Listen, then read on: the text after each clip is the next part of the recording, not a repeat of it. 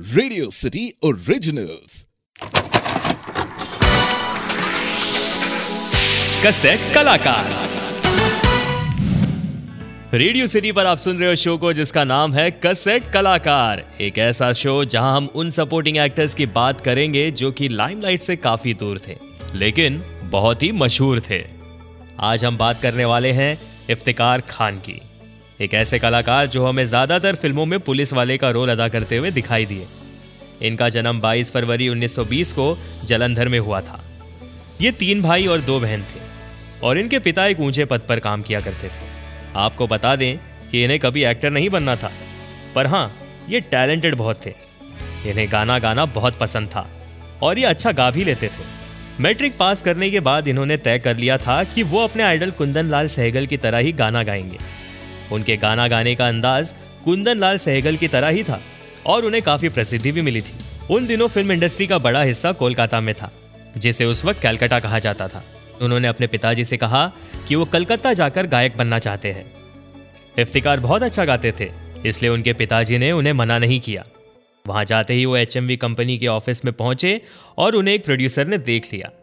जब music company के लोगों ने उन्हें गाना गाने के लिए कहा तो इन्होंने गाना शुरू कर दिया। प्रोड्यूसर कमला दास गुप्ता को इफ्तिकार खान की आवाज़ काफ़ी पसंद आई और साथ ही उन्होंने उनके व्यक्तित्व को सराहते हुए उन्हें एक फ़िल्म के लिए साइन कर दिया।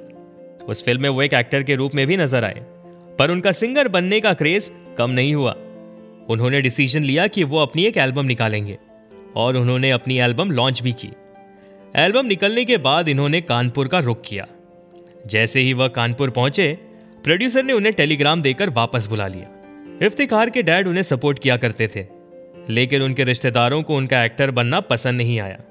इफ्तिकार के करियर में सब कुछ अच्छा चल रहा था कि भारत का पार्टीशन हो गया। वो पल पूरे देश के लिए दर्दनाक पल था। एक ऐसा पल जिसे शब्दों में बयान नहीं किया जा सकता। ये जिस फ़िल्म कंपनी में काम करते थे, उस कंपनी ने उन्हें निकाल दिया। और उस वक्त इन्होंने फैसला किया कि वो मुंबई जाएँगे। मुंबई में ये कंपोजर अनिल बिस्वास को जानते थे। और उन्हीं के बीच रहना शुरू कर दिया।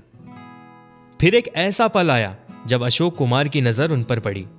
दरअसल फ़िल्म महल की शूटिंग के दौरान अशोक कुमार के छोटे भाई अनूप कुमार के कहने पर इफ्तिकार ने अशोक कुमार के नाम एक चिट्ठी भेजी और वहीं से फ़िल्म इंडस्ट्री में इन्हें काम मिलना शुरू हुआ। लगभग 400 फ़िल्मों में उन्होंने अपना अभिनय दिखाया। इत्तेफाक फ़िल्म में यह बतौर इंस्पेक्टर नज़र आए। ये फ़िल्म बहुत ही कामयाब रही। उसके बाद दीवार, डॉन जॉनी मेरा नाम, जंजीर, और ऐसी कई फ़िल्मों में ये नज़र आए। उनकी एक इंस्पेक्टर वाली इमेज बन गई थी। कुछ लोग उन्हें फ़िल्मों का इंस्पेक्टर भी कहने लगे। इफ्तिकार खान ने इंस्पेक्टर के अलावा दूसरे रोल भी किए थे। उन्होंने माया नाम की एक अमेरिकन टीवी सीरीज़ में काम भी किया था।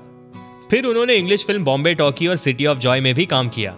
इफ्तिकार खान एक ऐसे एक्टर थे, जिनके किरदार बड़े हो या छोटे, वो स्क्रीन पर अपना प्रेजेंस दिखाने में हमेशा कामयाब रहते थे। चार मार्च उन्नीस में इफ्तिकार खान का निधन हो गया।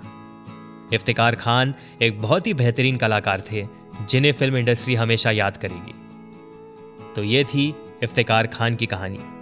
आप सुन रहे थे कसेट कलाकार ओनली ऑन रेडियो सिटी।